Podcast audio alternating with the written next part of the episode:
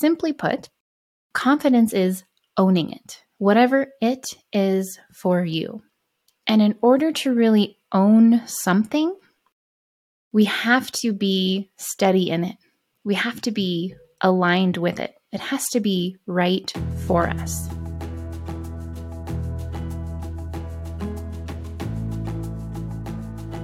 Friends. Welcome back to the Make It Inevitable podcast. I am your host, Stephanie Zamora, and today I want to talk about three critical components for cultivating more confidence. Now, there are more than three, but I'm going to share my top three. And in the show notes, we'll include a link to my book, Cultivating Confidence. It's a short book, it's a very quick and easy read. It's affordable in ebook or printed form. And I wrote this because confidence is something I've been writing about for a very long time. I published an article a while back, maybe even a decade ago, on Huffington Post that was all about cultivating more confidence. And I still to this day receive quite a bit of traffic from that article because it's a topic that people really want to know more about we all want confidence. We all know that confidence is attractive in anything that we do. And I don't just mean attractive to other people, it is a quality that is attractive in terms of magnetism. Because when we are confident in ourselves and what it is that we do, what it is that we're offering, what it is that we want, how we live our lives, we are in resonance with those things, those people and things and opportunities that are right for us. Our right clients, our right opportunities and projects, the friends and partners that we want to have in our lives. And that is because of what confidence is. So let's start with defining what confidence is. Simply put, confidence is owning it, whatever it is for you. That can be what you do, how you walk, how you talk, the things that you're passionate about, the way that you live your life, the color of your hair, the shoes that you wear, the people that you choose to partner with or be around. Confidence is about owning it. And in order to really own something, we have to be steady in it. We have to be aligned with it. It has to be right for us. Let's use clothes as an example because this is a really easy way to show how we can get out of the energetics of confidence. If you are wearing something that you love, that feels like you, that fits you perfectly for how you want your clothes to fit you, how do you feel when you go out and you move through the world, through life? Confident. Because you're comfortable, you're owning what you're wearing. This is me. This is all of me. I'm here. This is how I look, how I want to look. This is what I love. This is how I am, who I am you have an energy in your being as you move through life. Whereas if you're wearing something that doesn't fit right, either you just don't like how it feels and how it fits, or it's too tight or too loose, if it's a color that you just really is not not your color because you don't like it, and your shoes are too tight, your pants are falling off, and you go through the same motions, see the same people, you move through life, you don't feel confident. You feel uncomfortable. You don't feel like yourself.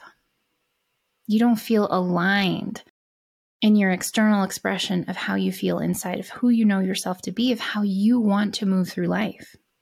So, this is not just about clothing and how we look. That's a great way to tap into the energetics of it.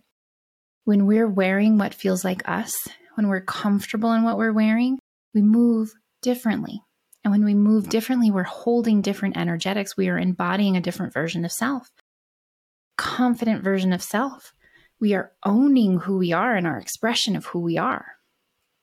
Versus when we're moving in things that don't feel like us, that aren't comfortable. We're not confident. We don't feel like us. It's hard for us to own something that just isn't right. So, being confident, cultivating more confidence, the first critical piece of that is to become your most fully expressed self, to come into alignment with the truth of who you are, who you're here to be, who you are, who you want to be, your fullest expression, not what other people want from you or expect from you, not who you think you should be, your fullest expression. You have to know who you are. And when you know who you are, You have to own it. Take my lifestyle, for example. There are a lot of people that furrow their brow at the idea of living in a fifth wheel camper, of making a tiny home out of a camper, of selling most of my belongings so that I could make this a reality, of moving towards a life that's very different from the norm, from what I've grown up with, from what most people choose, want, live. But I own that decision because it's right for me. It's my fully aligned life, it's my fullest expression to own a camper and live in it and eventually own land and do everything that I want to do with that land. It's my fullest expression. So I'm confident in it.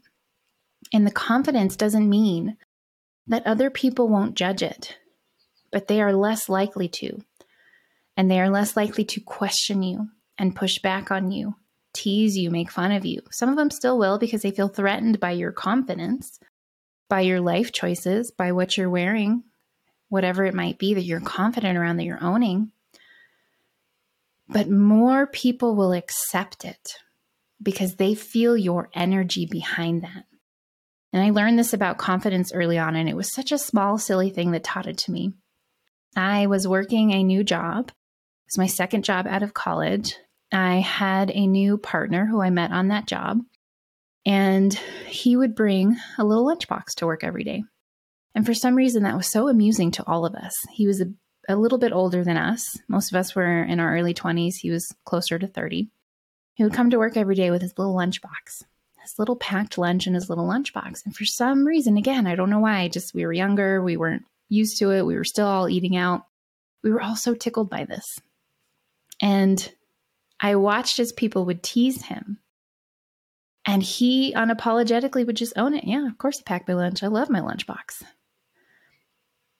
And there was something about that that struck me. It wasn't who he was, it wasn't his tone of voice. It wasn't what it was about. It was simply that he owned it. Yeah, I do this. It's great. I love it. Next question. And something about that just landed differently for me. And I would start to see it play out with other people. People who would be teased for something, people would try to push back on them, people would trying to undermine it, and they would just confidently own whatever it was. And when we confidently own things, people respond to that energy differently, especially the people closest to us. So if I'm owning my lifestyle choices to family and friends who think that I've gone off the rails, who don't understand what I'm doing, who think I'm having a nervous breakdown, whatever it might be, and I'm not confident in this, because I'm worried what they will think, or I'm doing it for the wrong reasons, or I haven't fully anchored into my fullest expression, my full alignment. I don't feel worthy of just having what it is that I want and living life the way that I want. I feel like I'm not good enough because I'm not doing what everyone else does. They're going to respond to that. Even if it's the undertone, even if I'm saying things confidently and they're hearing it, they're going to feel that in me, that vibration of, I'm not sure though please don't judge me. Please, please don't make me wrong for this. I, I don't know, this might be wrong. That's an undertone. That's my energetics, how I'm holding it, how I feel about it. I'm not confident in my choice, in my decision, in what I'm doing. And people pick up on that. And so, especially with the people closest to us who are already projecting their own fears and worries onto us, it's very easy for them to pick up on and latch onto and use against us our own lack of confidence. Whereas if I come to people, which I did, with this is what I'm doing, this is why I'm excited about it, and not from a place of I have to explain it, I have to defend it. This is what I'm doing, and I'm so excited about it. And this is what I'm going to figure out how to do. Will you support me? Can you help me? I've had so much more acceptance, quick, immediate acceptance, because I was clear in myself first. I was making decisions to do this from a place of true alignment with who I'm here to be, the life that I want to live. I had gotten the hell yes from my intuition, my gut, my sacral, When the idea to get a camper dropped in for me, when I realized I can't sign another lease, I don't want to live in the suburbs or the city, I have to do things differently. I took those things off the table, traditional ways of living. That opened me up to seeing different possibilities. And when the idea of an RV or a camper dropped in, my whole body lit up. It was a yes. And I sat in that yes and I swam in that yes and I acquainted myself with that yes and that idea. And I really owned it for myself first. It was about my fullest expression, my alignment, my aligned life. And so by the time I started talking to other people about it, I was so sure of it that it was natural to own it, to be unfazed by other people's judgments or questions or curiosities, attempts to make fun of, whatever it was. It didn't affect me because I was confident and people accepted it really quickly. Oh, this is what you're doing. Great. How can I help?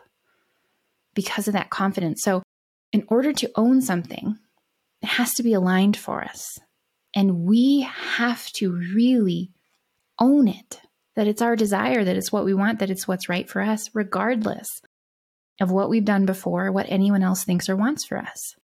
That takes that deeper work of being in alignment. So if you aren't aligned with yourself, your truth, your purpose, who you're here to be, the life you're here to live, the work you're here to do, that is what you have to work on first. Because whatever you're owning has to be true for you, aligned for you. Otherwise, there'll always be a little bit of a wobble because you're wobbly in yourself. You're trying to hold something, own something that's not right for you. I've done that. It doesn't work. So you have to do that work to come into alignment with the truth of who you are, to have and to own and to hold the things that are right and true for you. If you're struggling with this, I can't recommend our Actualize program highly enough. I am so proud of this program. It's do it yourself right now. You can get instant access to all the materials. It walks you through coming into alignment with yourself, really aligning with the truth of who you are, getting clear on your purpose and fully actualizing it in the world. So if you feel out of alignment, check the show notes. Join us in the program, join the community that's already gone through it, that's already seen incredible results from this work. This comes from my own process of coming into alignment. The work that I've done with clients over the last 14 years. It's possible to be confident in yourself and your life, but you must be in alignment with the truth of who you are. So check the show notes if you want more info. That's the first thing you have to do to cultivate more confidence. You must come into alignment. The second thing that you must do is to heal your past traumas. We talk about this so much on the show because it's critical you will struggle to hold confidence in yourself and in anything. If you have these old traumas, these old wounds, especially core wounds, that keep you in story loops in your mind that you're not good enough, that you're unworthy. If the one time that you really owned something, you were abused or shamed or rejected or abandoned, it will be really hard for you to be confident in anything if you have a trauma around owning things around being your fullest expression, around creating what's aligned for you. So if you really have a block, and we talk about this in Actualize, talk about this all the time on the show for a reason. If you have a block with coming into alignment, if you really struggle, if you're in alignment, you know what you want, you know this is right for you, but you struggle to own it with other people, you're very easily pushed into a wobble, undermined, influenced, there's likely a trauma there. Old core wounds, shame that's embedded in your subconscious, stories that you tell on repeat. Those need to be healed and processed, cleared, repatterned, so that you have the freedom and the leverage in your nervous system to go after what you want and to own it fully, to stay steady in that no matter what comes at you. There are a lot of things I was shamed around for most of my life, sometimes consciously and maliciously, and sometimes unconsciously and innocently. That shaped me. That made me afraid to really own who I was, to be weird and different, to be rejected and abandoned. There were a lot of times that being who I was, owning what I wanted, what I needed, who I was here to be, led to abusive behavior or abandonment. I had to heal those traumas to really get to a place where I could claim the life that I wanted to live and I could own that with other people. Could own that in myself and have the mm. confidence not only to own it and share it, but to go out and do it. That's part of why we want confidence. Not just to be attractive to other people and opportunities and the things that are aligned for us, to be magnetic, but to have the confidence to go out and do it. If you have past failures that really rocked your world, it can be hard to cultivate confidence. It can be hard to move into action around what it is you want confidently. Think about that energetic piece. When we move confidently, we move with a certain energy. We carry ourselves in such a way that starts to make what we want inevitable because we're like, I'm doing this. I'm, this is what I want. It's what I'm going after. I am moving towards it intentionally, rapidly. I don't care what anyone thinks. This is what I'm doing. So we need that confidence to take that action. If we don't have confidence because of an old trauma, we can't just mind over matter our way towards that. It's not mind over matter. It's matter over mind when trauma is involved. We have to do deeper cellular healing. We have to repattern our subconscious. So if you're really stuck coming into alignment, there might be trauma, core wound story, limiting belief, embedded shame, fear of abandonment, rejection, abuse, anchored in real experiences from the past. If you can't take motion, if you can really own it internally, but you're afraid to talk about it or move on it, you just need support. You have to do the work to heal your traumas. You have to clear it on a cellular level. This is not intellectual work. Intellectual will give you a little bit of leverage to do things differently. Cellular healing, repatterning of the subconscious, when we do that, we have so much more freedom and leverage to take big steps forward, to show up differently, to be more fully expressed without fear, without shutdown. So you have to do that deeper healing work. Third, that I'm going to share today, and there are more, there are 10 chapters in this book. I'm referencing the outline for the book. So check the show notes, grab a copy of Cultivate Confidence to go deeper into this. I'm really proud of this book. I poured everything I have into the confidence conversation in this book. But for today, third, you have to push your edges and build trust in yourself. To really cultivate confidence requires believing and having faith in yourself. You're not afraid to take actions not only because you've healed and cleared your trauma and you're owning what it is that you really want, what's right for you, but because you have trust in yourself. So, when we're going after our big impossible desires, when we're healing, when we're growing, when we're becoming who we're here to be, creating a life that's fully aligned for us, we're going to bump up against our edges. This is the window of tolerance. There's a certain window of tolerance of highs and lows that we're comfortable with. And when we start to move towards bigger and better things, more aligned things that are very possibly different than anything we've had before, that was true for me with the camper. It was so different than anything I had done before. So it pushed a lot of edges.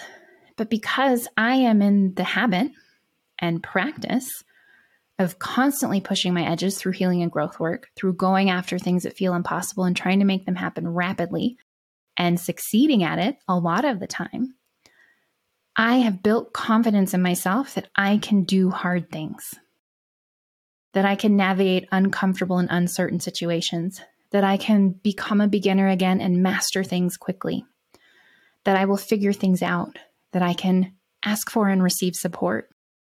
We have to push our edges and build trust in ourselves and see that we can survive the things that are scary and hard, that used to be triggering and traumatizing for us, that are uncomfortable. I had never done anything like this.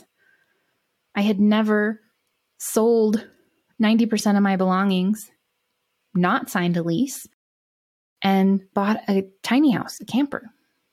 I had never done that before.